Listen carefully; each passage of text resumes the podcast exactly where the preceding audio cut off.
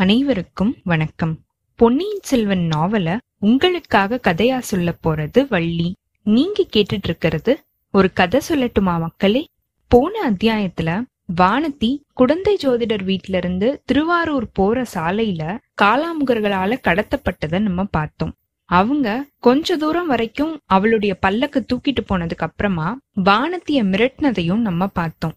வானதி இளவரசரை பத்தி எந்த ஒரு விஷயத்தையுமே யாருக்கும் சொல்லக்கூடாது அப்படின்னு உறுதியோட இருந்ததையும் காலாமுகர்கள் ஏன் இவளை தூக்கிட்டு போறாங்க அப்படின்னு அவங்க கிட்ட விசாரிச்சதையும் நம்ம பார்த்தோம். இதுக்கு நடுவுல தூரத்துல யாரோ வராங்க அப்படின்னு தெரிஞ்சுக்கிட்டு காலாமுகர்களை வானதி பயமுறுத்த நினைச்சதையும் அதுக்கு அவங்க அனிருத்த பிரம்மராயர் தான் எங்களை உங்களை கடத்துறதுக்காக அனுப்பிச்சாங்க அப்படின்னு அவங்க சொன்னதையும் நம்ம கேட்டோம். இப்போ இந்த அத்தியாயத்துல அனிருத்த பிரம்மராயர் வானத்திய காப்பாத்துறதுக்காக வராரா? இல்ல காலாமுகர்கள் சொன்ன மாதிரியே அவர்தான் கடத்திட்டு வர சொன்னாரா? எதுக்காக வானத்திய கடத்திட்டு வர சொன்னாரு? வானதி இருந்து ஏதாவது விவரங்களை அனிருத்தர் கேட்டு தெரிஞ்சுக்கிறாரா? இல்ல வானத்தியே அவர்கிட்ட எல்லா விஷயங்களையும் சொல்ல போறாளா? எதுக்காக அனிருத்தர் அந்த நேரத்துல அங்க வராரு? அடுத்து வானத்தி என்ன செய்ய போறா? இப்படிங்கிற எல்லா விவரங்களையும் பார்ப்போம் வாங்க கதைக்குள்ள போகலாம். கல்கியின் பொன்னியின் செல்வன் மூன்றாம் பாகம் கொலைவாள். அத்தியாயம் முப்பத்தி ஒன்பது கஜேந்திர மோட்சம். இவ்ளோ நேரமும் வானதி பல்லக்கிலேயே தான் உட்கார்ந்துட்டு இருந்திருக்கா. பல்லக்கு தூக்கிகள் அத இப்போதான் தரையில இறக்கி வச்சிருக்காங்க. வானதி பல்லக்குல இருந்து வெளியில வந்து நின்றுருக்கா கிட்டக்க நெருங்கி வந்துகிட்டு இருந்த அந்த ஊர்வலத்தை பார்த்துக்கிட்டே அவ நின்னுட்டு இருந்திருக்கா. காலாமுகர்களும் அதே திசைய பார்த்துக்கிட்டே எதுவுமே பேசாம மௌனமா இருந்திருக்காங்க. தண்ணீர் நிரம்பி இருக்கிற கழனிகள்ல தவளைகள் போட்ட சத்தமும் வாடை காத்துல மரக்கிளைகள் அசைஞ்ச சத்தமும் மட்டும்தான் கேட்டுட்டு இருந்திருக்கு. இங்கிருந்து ஓடி தப்பிக்கலாம் அப்படிங்கிற ஒரு எண்ணமே வானதிக்கு தோணல. அது முடியாத காரியம் அப்படின்னு அவளுக்கு தெரிஞ்சுதான் இருந்திருக்கு. இந்த காலாமுகர்கள் கிட்ட இருந்து ஏதாவது யுக்தி செஞ்சு தப்பிச்சாலும் தப்பிக்கலாம். அன்பில் அனிருத்தர் கிட்ட இருந்து தப்பிக்கிறது அப்படிங்கறத கனவுலையும் நினைச்சு பார்க்க முடியாத விஷயம். அவருடைய அறிவாற்றலும் ராஜதந்திரமும் சூழ்ச்சி திறனும் இந்த உலகத்துக்கே பிரசித்தமானது. அது மட்டும் இல்லாம சக்கரவர்த்தி கிட்ட அவரு ரொம்பவே செல்வாக்கு உடையவர் அப்படிங்கறதும் இந்த உலகத்துக்கு தெரிஞ்ச விஷயம். பழையாறையில இருக்கிற அரண்மனை பெண்கள் சோழ சாம்ராஜ்யத்துல மத்த எந்த அதிகாரிகளை பத்தியும் சிற்றரசர்களை பத்தியும் வம்பு பேசுவாங்க. ஆனா அனிருத்தரை பத்தி மட்டும் எதுவுமே பேச மாட்டாங்க. அந்த புறத்துக்கு உள்ளுக்குள்ள இருக்கிற அறையிலேயே ரொம்ப ரொம்ப மெதுவா அந்தரங்கமா பேசினா கூட இவருடைய காதுக்கு வந்து சேர்ந்துரும் அப்படின்னு அவங்க எல்லாருமே பயப்படுவாங்க. சக்கரவர்த்தி வேற எதை வேணும்னாலும் பொறுத்துக்கலாம். ஆனா தன்னோட அந்தரங்க பிரியத்துக்கும் மரியாதைக்கும் உரியவரா இருக்கிற முதன் மந்திரிய பத்தி யாராவது ஏதாவது அவதூறு பேசுறத அவரு பொறுத்துக்கவே மாட்டாரு. அப்படிங்கறதும் அவங்க எல்லாருமே தெரிஞ்சு வச்சிருக்காங்க. இது எல்லாமே வானத்தீக்கும் தெரிஞ்சுதான் இருந்திருக்கு. இளவரசி குந்தவையும் இவர்கிட்ட பெரிய மரியாதை வச்சிருக்கா அப்படிங்கறதும் அவ தெரிஞ்சு வச்சிட்டு இருந்திருக்கா. அதனால அவர்கிட்ட இருந்து நம்மளுக்கு உதவியும் பாதுகாப்பும் கிடைக்கும் அப்படின்னு அவ எதிர்பார்த்தா. இந்த காலாமுகர்கள் வேற மாதிரி சொன்னதும் அவளுடைய மனோதைரியமே குலைஞ்சு போயிடுச்சு. இவர் எதுக்காக இந்த அனாதை பெண்ணை கடத்திட்டு வர சொல்லியிருக்கணும்? ஒருவேளை இவங்க பொய் சொல்றாங்களோ என்னமோ? வந்துட்டு இருக்கிறது ஒருவேளை பழவேற்றையர்களா கூட இருக்கலாம் இல்லையா? இல்ல மதுராந்தகரும் அவருடைய பரிவாரங்களும் இருக்குமோ? யாரா இருந்தாலும் ஒண்ணு நிச்சயம். இளவரசரை பத்தி நம்மளுக்கு தெரிஞ்ச எந்த ஒரு விஷயத்தையுமே யார்கிட்டயுமே சொல்லக்கூடாது. அதனால என்ன ஒரு பிரச்சனை நம்மளுக்கு நடந்தாலும் சரி நம்மளுடைய உயிரே போறதா இருந்தாலும் சரிதான். இந்த மாதிரி யோசிச்சதும் வானத்திக்கு குலைஞ்சு போயிருந்த மனோதைரியம் திருப்பியும் வந்திருக்கு. வரட்டும். யாரா இருந்தாலும் வரட்டும். நான் கொடும்பாலூர் வேலீரோட வீர பரம்பரையில வந்தவ அப்படிங்கறத நிலைநாட்டுறேன். குந்தவை பிராட்டியோட அந்தரங்க தோழி அப்படிங்கறதையும் காட்டுறேன். இப்படின்னு வானதி மனசுக்குள்ள நினைச்சிருக்கா. அங்க வந்துட்டு இருந்த ஊர்வலத்துல இருந்து ஒரு பல்லக்கு மட்டும் பிரிஞ்சு முன்னாடி வந்திருக்கு. மத்த யானை குதிரை பரிவாரங்கள் எல்லாமே கொஞ்சம் பின்னாடியே நின்றுச்சு. முன்னாடி வந்த பல்லக்கு வானதிக்கு பக்கத்துல வந்ததும் தரையில இறக்கப்பட்டிருக்கு. அதுக்குள்ள இருந்து முதன் மந்திரி அனிருத்தர் வெளியில வந்து நின்றுக்காரு அவர் கை காட்டின உடனே சீவிகை அதாவது பல்லக்க சுமந்து வந்தவங்களும் காலாமுகர்களும் கொஞ்சம் தள்ளி போய் நின்றுருக்காங்க. அனிருத்தர் வானத்திய மேலையும் கீழையுமா உத்து பார்த்துட்டு இது என்ன விந்தை? நான் பாக்குறது கனவில்லையே.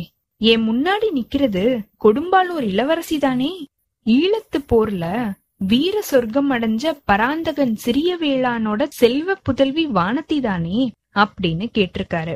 ஆமா ஐயா நான் பாக்குறதும் கனவில்லையே. எனக்கு முன்னாடி நிக்கிறது சோழ சாம்ராஜ்யத்துல இருக்கிற மக்களோட பயபக்திக்கும் மரியாதைக்கும் உரிய அன்பில் அனிருத்த பிரம்மராயர் தானே. சக்கரவர்த்தியோட அந்தரங்க அபிமானத்தை பெற்ற முதன் மந்திரி தானே அப்படின்னு கேட்டிருக்கா. தாயே நான் யாரு அப்படிங்கறத நீ தெரிஞ்சு வச்சிருக்கிறத பத்தி ரொம்பவே சந்தோஷப்படுறேன் இதனால என்னுடைய வேலையும் ரொம்பவே எளிமையாயிடுச்சு. உனக்கு ரொம்பவே கஷ்டம் கொடுக்கற மாதிரி இருக்காது அப்படின்னு அவர் சொல்லிருக்காரு ஆஹா அத பத்தி உங்களுக்கு கவலை வேண்டாம். உங்கள மாதிரி அமைச்சர் திலகத்தினால எனக்கு கஷ்டம் நடந்துச்சு அப்படின்னா அத ஒரு கஷ்டமாவே நான் நினைக்க மாட்டேன். உன்னுடைய வார்த்தைகள் இன்னும் எனக்கு திருப்தியை கொடுக்குது. உன்னை அதிகமா கஷ்டப்படுத்துற நோக்கம் எனக்கு கிடையாது. ஒன்னு ரெண்டு கேள்விகள் உன்கிட்ட நான் கேட்க போறேன். அதுக்கு மட்டும் நீ பதில் சொல்லிட்டா போதும். அதுக்கப்புறமா அப்படின்னு அனிருத்தர் முடிக்கிறதுக்குள்ள ஐயா நீங்க என்ன கேள்வி கேக்குறதுக்கு முன்னாடி நான் கேக்குறதுக்கு ஒரு சில கேள்விகள் இருக்குது அப்படின்னு வானதி சொல்லிட்டு இருந்திருக்கா. கேளம்மா தைரியமா தயக்கமே இல்லாம கேளு. நான் உன்னுடைய தந்தை மாதிரி. உன்னை என்னுடைய மகளாத்தான் நான் நினைக்கிறேன். கொஞ்ச நாளைக்கு முன்னாடி உன்னுடைய பெரிய தகப்பனாரான சேனாதிபதி பூதி விக்ரமகேசரிய மாதோட்டத்துல நான் சந்திச்சேன். உன்னை என்னுடைய மகளா நினைச்சு பத்திரமா கவனிச்சுக்கணும் அப்படின்னு அவர் சொன்னாரு. நான் அப்படியே செய்யறேன்னு வாக்கு கொடுத்துட்டு வந்திருக்கேன் அப்படின்னு அனிருத்தர் சொல்லிட்டு இருந்திருக்காரு. ரொம்ப வந்தனம் தந்தையே. குழந்தை வயசுல தகப்பனை இழந்த எனக்கு தந்தையா இருக்கிறதுக்கு முன்னாடி ஒரு தடவை சக்கரவர்த்தி வாக்கு கொடுத்தாரு. இப்போ நீங்க ஒரு தந்தை வந்திருக்கீங்க. இனி எனக்கு என்ன குறை இருக்க போகுது? நீ என்கிட்ட கேட்க ஆசைப்பட்டத சீக்கிரமா கேளம்மா வானம் கருத்து இருளு சூழ்ந்துகிட்டு இருக்கு மழை வரும் அப்படின்னு தோணுது. தந்தையே இந்த சாலையோட பல்லக்குல பயணம் செஞ்சுகிட்டு இருந்த உங்களுடைய அருமை மகளை இந்த காலாமுகர்களை விட்டு வழிமறிச்சு இந்த இடத்துக்கு பலவந்தமா கொண்டு வர வச்சது நீங்க தானா இந்த அபலை பெண்ணோட கைய தீவத்தி பிளம்ல காட்டி எரிக்கணும் அப்படின்னு சொன்னதும் நீங்க தானா இந்த பயங்கரமான மனுஷங்க அந்த மாதிரி உங்க மேல குற்றத்தை சாட்டுறாங்க. நான் அத நம்பல அப்படின்னு வானதி சொல்லி முடிக்கிறதுக்குள்ள குழந்தையே இவங்க சொன்னது உண்மைதான்.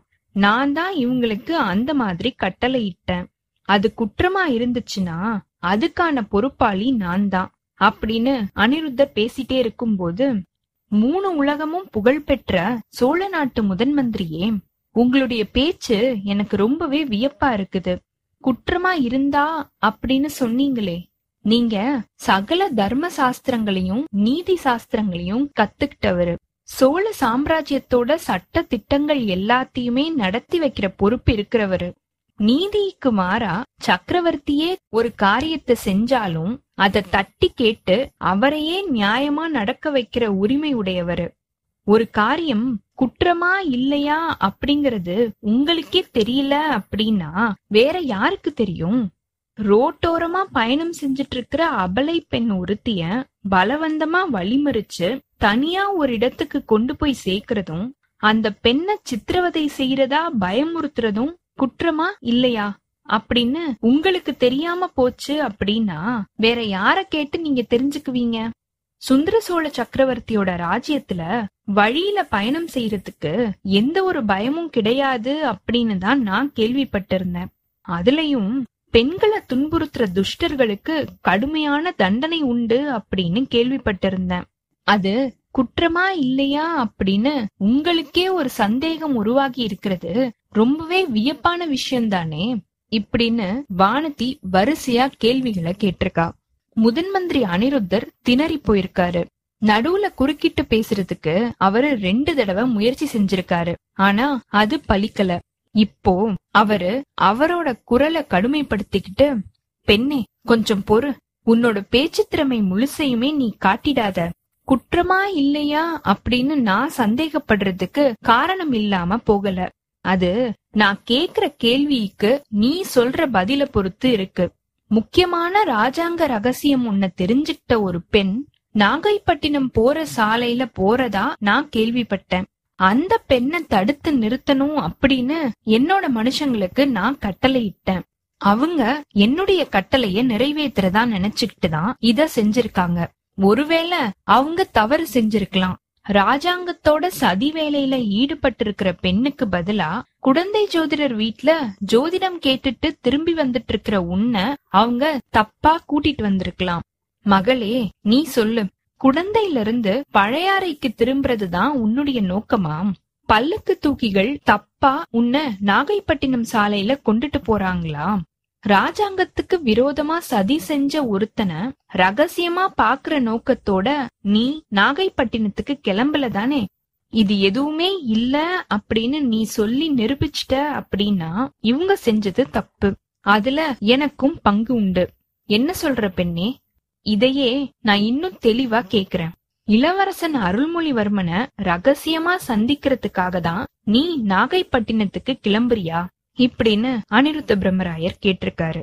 இளவரசி இப்போ கதி கலங்கி போயிருக்கா. முதன் மந்திரி அனிருத்தர எரிச்சிடலாமா அப்படின்னு அவளுக்கு அவ்வளவு ஆத்திரம் வந்திருக்கு. ஆனா ஆத்திரத்தை வெளியில காட்டுறதுல எந்த ஒரு பயனும் இல்ல அப்படின்னு அவ தெரிஞ்சு வச்சிருக்கா. கள்ளங்கபடம் அறியாம இருந்த இந்த சாது பெண்ணுக்கு இப்போ எங்கிருந்தோ ஆழ்ந்து சிந்திக்கிற சக்தியும் சூழ்ச்சி திறனும் உருவாகி இருந்திருக்கு. அதனால முதன் மந்திரியோட கேள்விக்கு நேரடியா பதில் சொல்லாம ஐயா இது என்ன வார்த்தை? இளவரசர் அருள்மொழிவர்மரையா ராஜாங்கத்துக்கு விரோதமாக சதி செஞ்சாரு அப்படின்னு சொல்றீங்க? சக்கரவர்த்தியோட அருமை குமாரரை பத்தி நீங்க இந்த மாதிரி அவதூறு பேசுறது குற்றம் இல்லையா? சோழ குலத்துக்கு எதிரான சதி இல்லையா? ஆஹா இத பத்தி நான் உடனே குந்தவை பிராட்டிகிட்ட சொல்லியே தீரணும் அப்படின்னு வானதி சொல்லிருக்கா பேஷா சொல்லு தாயே என்னுடைய கேள்விக்கு பதில் சொல்லிட்ட அப்படின்னா அதுக்கப்புறம் ஒரு நொடி கூட இங்க நீ நிக்கிறதுக்கு அவசியம் இல்ல. நானே உன்னை இளைய பிராட்டி கிட்ட பத்திரமா கொண்டு போய் சேர்த்துறேன் இப்படின்னு அனிருத்தர் சொல்லிருக்காரு. உங்களுடைய கேள்விக்கு நான் பதில் சொல்லல அப்படின்னா சொல்லல அப்படின்றதே கிடையாது தாயே. இந்த கிழவன் கிட்ட இருந்து அவ்வளவு சுலபமா உன்னால தப்பிக்க முடியாது. என்னோட கேள்விக்கு நீ பதில் சொல்லியே தீரணும். அப்படின்னு சொல்லிருக்காரு அமைச்சர். ஐயா சர்வ வல்லமை படைச்ச முதன் மந்திரி அனிருத்த பிரம்மராயரே ஒரு சக்தியுமே இல்லாத ஏழை அபலை பெண் கிட்ட இருந்து நீங்க இளவரசரை பத்தி எந்த ஒரு விஷயத்தையுமே தெரிஞ்சுக்க முடியாது. இந்த யம கிங்கரர்கள் கொஞ்ச நேரத்துக்கு முன்னாடி பயமுறுத்தினத மாதிரி என்னோட கைய நீங்க நெருப்புல எரிச்சாலும் நான் எந்த ஒரு விஷயத்தையுமே சொல்ல போறது கிடையாது. கொடும்பாளூர் வீர வேளிர் குலத்துல உதிச்ச கோமகளே உன்னுடைய மன உறுதிய நான் ரொம்ப மெச்சுறேன். ஆனா இளவரசரை பத்தி ஒரு விஷயமும் சொல்ல மாட்டேன் அப்படின்னு நீ சொன்னியே அது அவ்வளவு சரி கிடையாது. ஏன் அப்படின்னா ஏற்கனவே ஒரு சில விவரங்களை நீ சொல்லிட்ட. இன்னும் ஒரே ஒரு விஷயத்த மட்டும் சொல்லிட்ட அப்படின்னா உனக்கு எந்த ஒரு நஷ்டமும் ஏற்படாது. என்னோட வேலையும் ரொம்பவே எளிமையா முடிஞ்சிரும். இப்படின்னு அனிருத்தர் சொல்லிட்டே இருக்கும்போது வானதி திருப்பியும் திடுக்கிட்டு இருக்கா. வாய் தவறி ஏதாவது சொல்லிட்டோமா? அப்படின்னு நினைக்கும் போதே அவளுடைய நெஞ்ச யாரோ இறுக்கி பிடிக்கிற மாதிரி அவளுடைய உடம்பெல்லாம் பதறி போயிருக்கு. இல்ல நான் ஒண்ணுமே சொல்லல. இந்த கிழவர் என்னை ஏமாத்துறதுக்கு பாக்குறாரு அப்படின்னு யோசிச்சுக்கிட்டு கொஞ்சம் தைரியம் அடைஞ்சிருக்கா வானதி. ஐயா வேதத்தை சொல்ற உங்களுடைய வாயிலிருந்து பொய் வரலாமா? சுந்தர சோழரோட முதலமைச்சர் இல்லாததையெல்லாம் கற்பனை பண்ணி சொல்லலாமா? நான் இளவரசரை பத்தி எந்த ஒரு விஷயத்தையுமே சொல்லலையே. நான் ஏதோ சொன்னதா நீங்க சொல்றீங்க? அப்படின்னு கேட்டிருக்கா. யோசிச்சு பாரு தாயே. ரொம்ப நல்லா யோசிச்சு பாரு. ஒரு விஷயத்த பத்தி பேசாமலேயே அத பத்தின விஷயத்த மத்தவங்களுக்கு சொல்ல முடியாது அப்படின்னு நீ நினைச்ச அப்படின்னா அது ஒரு பெரிய தப்பு. நீ சொல்லாமலே சொன்ன விஷயத்த பத்தி நான் சொல்றேன் கேளு. இளவரசர் அருள்மொழிவர்மர் கடல்ல மூழ்கி இறந்துட்டதா உலகமெல்லாம் பேச்சா இருக்குது. குடிமக்கள் அதிகாரிகள் எல்லாருமே சோக கடல்ல மூழ்கி இருக்காங்க. உனக்கும் அந்த விஷயம் தெரியும். அப்படி இருக்கும்போது நீ இளவரசரை பத்தி ஒரு விவரமும் சொல்ல மாட்டேன் அப்படின்னு சொன்னியே. அதுல இருந்து என்ன தெரிய வருது? இளவரசர் இறக்கல அப்படிங்கறது உனக்கு தெரியும் அப்படின்னு தெரியுதா? அவரை பாக்குறதுக்காக தான் நீ நாகைப்பட்டினம் போயிட்டு இருக்க அப்படின்னு நான் சொன்னதையும் நீ மறுக்கவே இல்ல. இறந்து போன இளவரசரை நான் எப்படி போய் பார்க்க முடியும் அப்படின்னு நீ திருப்பி கேக்கல. நாகைப்பட்டினம் போகல வேற இடத்துக்கு போறேன் அப்படின்னும் நீ சொல்லல. இதுல இருந்து இளவரசர் உயிரோட இருக்காரு அப்படிங்கறதையும் அவரை பார்க்க போற அப்படிங்கறதையும் நீ ஒத்துக்கிட்ட. மிச்சம் நீ சொல்ல வேண்டிய விஷயம் ரெண்டே ரெண்டு மட்டும்தான். நாகைப்பட்டினத்துல இளவரசர் எங்க இருக்காரு அப்படிங்கறத சொல்லணும். அந்த விஷயம் உனக்கு எப்படி தெரிஞ்சது அப்படிங்கறதையும் சொல்லணும். இந்த ரெண்டு விஷயத்தையும் நீ சொல்லிட்ட அப்படின்னா அதுக்கப்புறமா ஒரு நொடி கூட இங்க நீ நின்னு இந்த கிழவனோட பேசிட்டு இருக்க வேண்டிய அவசியம் இல்ல உனக்கு எங்க போக விருப்பமோ அங்கேயே போலாம். அப்படின்னு அனிருத்தர் சொல்லிருக்காரு வானத்தியோட மனசு இப்போ அடியோட கலங்கி போயிருக்கு. முதன் மந்திரி சொன்னது உண்மை அப்படின்னும் அவளுடைய அறியாமையினாலேயே இளவரசரை காட்டி கொடுத்துட்டா அப்படிங்கறதையும் உணர்ந்திருக்கா. இவ செஞ்ச இந்த குற்றத்துக்கு ஏதாவது பிராயச்சித்தம் இருக்குதா? கிடையவே கிடையாது. உயிரை விடுறத தவிர வேற எதுவுமே கிடையாது. ஐயா நீங்க என்னோட பெரிய தந்தையோட ஆத்ம நண்பர் அப்படின்னு சொன்னீங்க. என்ன உங்களுடைய மகள் அப்படின்னு உரிமை கொண்டாடினீங்க. உங்களை நான் ஒன்னு கேக்குறேன். நான் நாகைப்பட்டினம் போக விரும்பல. பழையாறைக்கே போறதுக்கு ஆசைப்படுறேன். அப்படின்னு வானதி சொல்லி முடிக்கிறதுக்குள்ள நீ கொடும்பாலூருக்கு போக ஆசைப்படுறியாக்கும். அது நியாயம்தான். அங்கேயே உன்னை நான் கொண்டு போய் சேர்க்கிறேன். இப்படின்னு அனிருத்தர் சொல்லிருக்காரு இல்ல ஐயா கொடும்பாலூர் போறதுக்கு நான் விரும்பல. இந்த உலகத்தை விட்டே வேற ஒரு உலகத்துக்கு போகிறதுக்கு விரும்புறேன். உங்களுடைய ஆட்கள் கிட்ட சொல்லி அதோ அங்க தெரியுதே அந்த பலிபீடத்துல என்னைய பலி கொடுக்க சொல்லுங்க. நான் தயாரா இருக்கேன் அப்படின்னு சொல்லிருக்கா தாயே உன்னுடைய விருப்பம் எதுவோ அதை நிறைவேற்றி வைக்கிறதா நான் சொன்னேன். அதனால நீ வேற ஒரு உலகத்துக்கு தான் போகணும் அப்படின்னாலும் அங்கேயே அனுப்பி வைக்கிறேன். ஆனா அதுக்கு முன்னாடி என்னுடைய கேள்விக்கு நீ பதில் சொல்லாம போக முடியாது. ஐயா என்ன வீணா துன்புறுத்தாதீங்க. நான் எந்த ஒரு கேள்விக்கும் பதில் சொல்ல போறதில்ல. என்ன உங்களுடைய மகளா நினைக்கிறதா இருந்தா கொஞ்சம் முன்னாடி நீங்க சொன்னது உண்மையா இருந்தா இப்படின்னு வானத்தை முடிக்கிறதுக்குள்ள மகளே அதுல எந்த ஒரு சந்தேகமுமே கிடையாது. உன்னை நான் பெத்த மகளாத்தான் நினைக்கிறேன். உன்னுடைய குடும்பத்துல இருக்கிறவங்க எனக்கு ரொம்பவே வேண்டியவங்க அப்படிங்கறது ஒருவேளை உனக்கு தெரியாம இருக்கலாம். உன்னுடைய பெரிய தந்தையும் நானும் நாற்பது வருஷங்களா தோழர்கள்.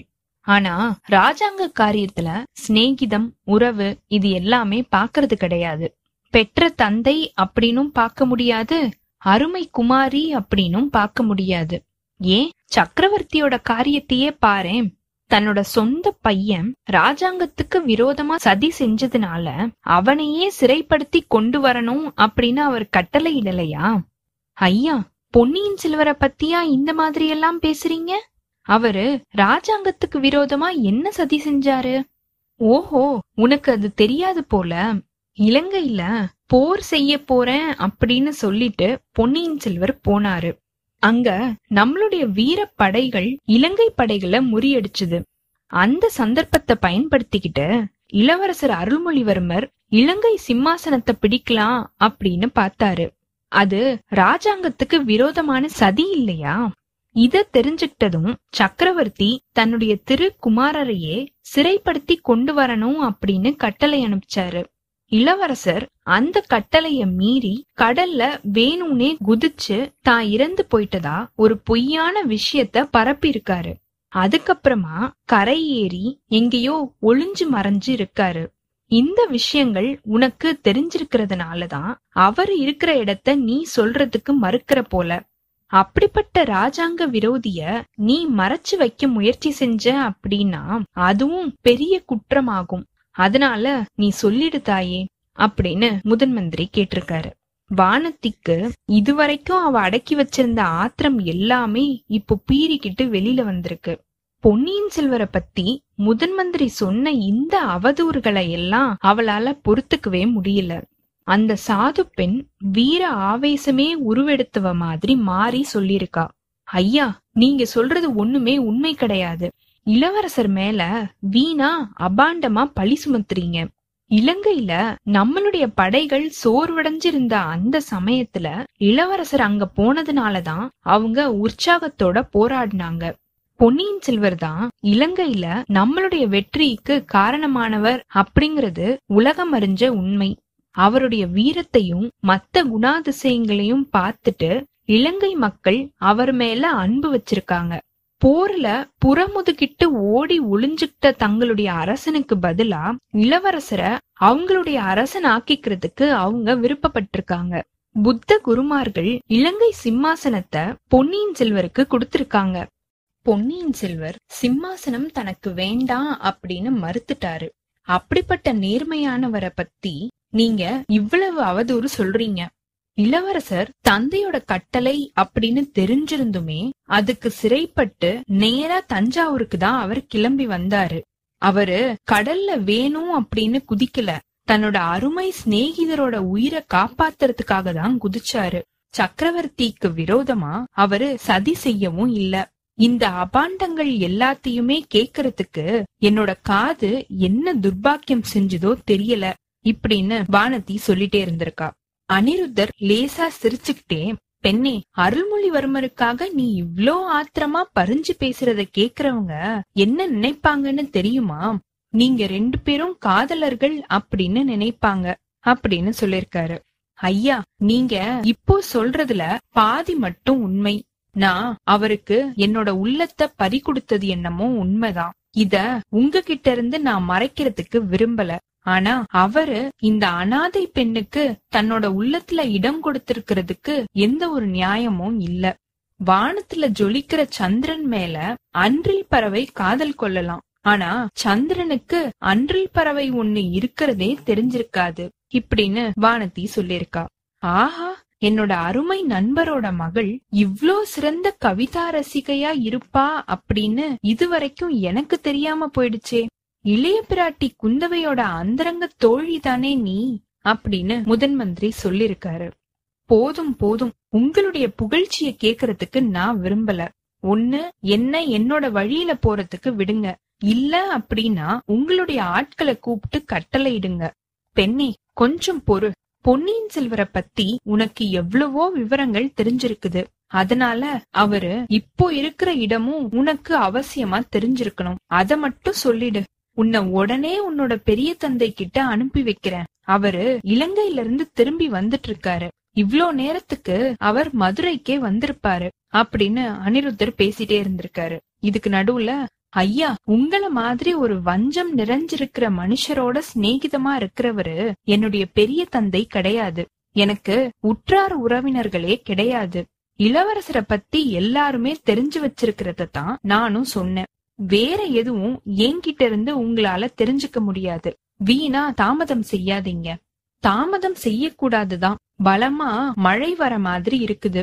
மழை மட்டும்தானா வரும்? உங்கள மாதிரி இருக்கிறவங்க இருக்கிற இடத்துல இடி மின்னல் பிரளயம் எல்லாமே வரும். இப்படின்னு வானத்தி சொல்லிட்டு இருந்தது சரி அப்படின்னு சொல்ற மாதிரி அந்த சமயம் ஒரு பெரிய நீளமான மின்னல் வானத்தோட ஒரு மூலையில இருந்து இன்னொரு மூலை வரைக்கும் பாஞ்சு ஓடி ஜொலிச்சுட்டு மறைஞ்சிருக்கு. மின்னல் மறைஞ்சு இருள் சூழ்ந்த உடனே அண்ட கடாகங்களும் அதிர்ற மாதிரி ஒரு பேரிடி இடிச்சிருக்கு.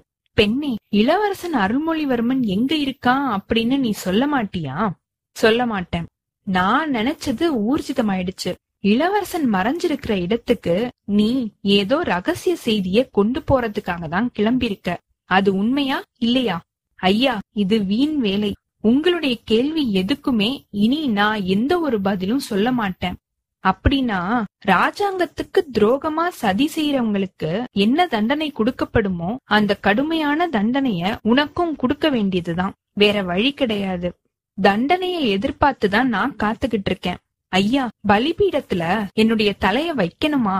அப்படின்னா சொல்லுங்க நான் செய்யறேன் சேச்ச நீ கொடும்பாலூர் வேளிர் மகள் இல்லையா? உனக்கு அவ்வளவு அற்பமான தண்டனை கொடுக்கலாமா?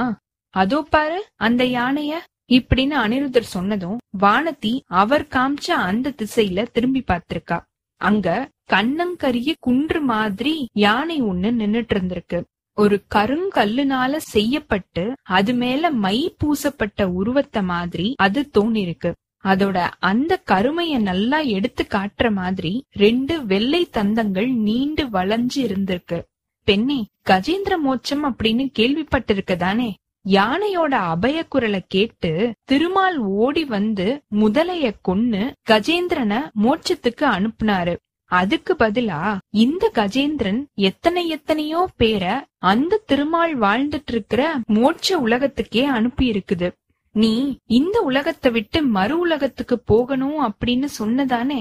உன்னோட விருப்பத்தை இந்த யானை கண்மூடி திறக்கிற நேரத்துல நிறைவேற்றி வைக்கும். அது தன்னோட துதிக்கையினால உன்னை தூக்கி எடுத்து சுத்தி வீசி எரிஞ்சதுன்னா நீ நேராவே மோட்ச உலகத்துக்கே போய் விழுந்துருவ. இப்படின்னு அனிருத்த பிரம்மராயர் சொல்லிட்டு சிரிச்சிருக்காரு.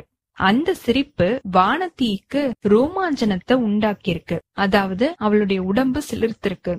இந்த மந்திரி மனுஷரே கிடையாது. மனித உரு கொண்ட அரக்கன் அப்படின்னு நினைச்சிருக்கா. கோமகளே கடைசியா கேக்குறேன். பொன்னியின் செல்வன் இருக்கிற இடத்த சொல்றியா? இல்ல இந்த கஜேந்திரனுடைய தும்பிக்கை வழியா மோட்சத்துக்கு போறியா? இப்படின்ற சொற்களை கேட்டதும் வானத்தீக்கு திருப்பியும் மனோதைரியம் வந்திருக்கு. ஐயா கஜேந்திரனை என்கிட்ட வர சொல்றீங்களா? இல்ல நானே கஜேந்திரன் கிட்ட போகட்டுமா? அப்படின்னு கம்பீரமா கேட்டிருக்கா. அனிருத்தர் தன்னோட கையினால சமிக்ஞை செஞ்சிருக்காரு. அத்தோட அவரு வானத்தீக்கு புரியாத பாஷையில ஏதோ சொல்லிருக்காரு. யானை பூமி அதிர்ற மாதிரி நடந்து வந்திருக்குது. வானத்தீக்கு பக்கத்துல வந்ததும் தன்னோட நீண்ட தும்பிக்கைய வானத்தியோட மலர விட மிருதுவா இருக்கிற உடம்புல சுத்தி வளைச்சிருக்குது. அவளை பூமியில இருந்து தூக்கிருக்கு அந்த ஒரு சில கணத்துல வானத்தியோட மனசுல பல பல எண்ணங்கள் அலையலையா பாஞ்சு மறைஞ்சிருக்கு. தான் அந்த சமயம் அவ்வளவு தைரியத்தோட இருக்கிறத நினைச்சு அவளுக்கே வியப்பா இருந்திருக்கு. இளைய பிராட்டி குந்தவை தேவி என்னைய பயங்கொல்லி அப்படின்னும் கோழை அப்படின்னும் அடிக்கடி சொல்லுவாங்களே அவங்க இந்த சமயம் இங்க இருந்து என்னோட தைரியத்தை பாத்திருந்தாங்கன்னா எவ்ளோ ஆச்சரியப்பட்டு போயிருப்பாங்க? அவங்களுக்கு என்னைக்காவது ஒரு நாள் இந்த சம்பவத்தை பத்தி தெரியாம போகாது. பொன்னியின் செல்வருக்காக நான் வீரத்தோட உயிரை விட்டேன் அப்படிங்கறத பத்தி அவங்க தெரிஞ்சுக்குவாங்க. அத இளவரசர்கிட்டயும் சொல்லியே தீருவாங்க. அப்போ இளவரசர் என்ன பத்தி என்ன நினைப்பாரு? அந்த ஓடக்கார பெண்ணை விட கொடும்பாளூர் வேளாரோட மகள் தைரியசாலி அப்படின்னு அப்பவாவது அவர் தெரிஞ்சுக்குவாரு தானே? இப்படின்னு வானதி நினைச்சிட்டு இருந்திருக்கா. யானையோட தும்பிக்கை ரொம்ப மெதுமெதுவா மேல போய்கிட்டே இருந்திருக்கு. அதோட சேர்ந்து வானத்தியும் மேல போயிட்டு இருந்திருக்கா. ஆமா ஆமா அந்த பிரம்ம ராட்சதர் சொன்னது உண்மைதான். இந்த கஜேந்திரன் என்னைய நேராவே மோட்சத்துக்கே அனுப்பிட போகுது. அடுத்த நொடி என்னைய வீசி எரிய போகுது. எவ்ளோ தூரத்துல போய் விழுவேனோ தெரியல. ஆனா விழும்போது எனக்கு சுயநினைவு இருக்காது. அதுக்குள்ள என்னோட உயிர் போயிடும் இப்படின்னு வானதி நினைச்சிருக்கா. வானதி இப்போ யானையோட மத்தகத்துக்கு மேலேயே போயிட்டா. கண்களை மூடிக்கிட்டா. யானை தன்னோட துதிக்கைய சுத்தி இருக்குது. வானத்திய வீசி எரியறதுக்கு அது தயாரா இருந்திருக்கு. அந்த சமயத்துல கடவுள் அருளால வானதி தன்னோட சுயநினைவை இழந்துட்டா. இத்தோட இந்த அத்தியாயம் நிறைவு பெற்றதுங்க. அடுத்த அத்தியாயத்துல வானத்திய அந்த யானை வீசி எரிஞ்சிருதா? அவ எங்க போய் விழப்போறா? அனிருத்த பிரம்மராயர் எதுக்காக இப்படி செஞ்சாரு? இந்த விஷயம் குந்தவை தேவிக்கு தெரிய வருதா? அனிருத்த பிரம்மராயருக்கு இளவரசரை பத்தி இவ்வளவு விவரங்கள் எப்படி தெரிஞ்சது? வானத்தி மயக்கம் போட்டிருக்காளா? இல்ல அவளுடைய உயிர் பிரிஞ்சிருச்சா? இந்த விஷயம் பொன்னியின் செல்வருக்கு தெரிய வருதா அப்படின்ற எல்லா விவரத்தையும் பார்ப்போம். உங்களுக்கு இந்த எபிசோட் பிடிச்சிருந்ததுன்னா லைக் பண்ணுங்க உங்க ஃப்ரெண்ட்ஸ் எல்லாருக்கும் ஷேர் பண்ணுங்க கண்டினியூஸா எங்களுக்கு உங்க சப்போர்ட் கொடுத்துட்டே இருங்க. எங்களோட சேனலை சப்ஸ்கிரைப் பண்ணுங்க ஃபாலோ பண்ணுங்க. அடுத்த அத்தியாயத்துக்காக காத்திருங்க. அனைவருக்கும் நன்றி வணக்கம்.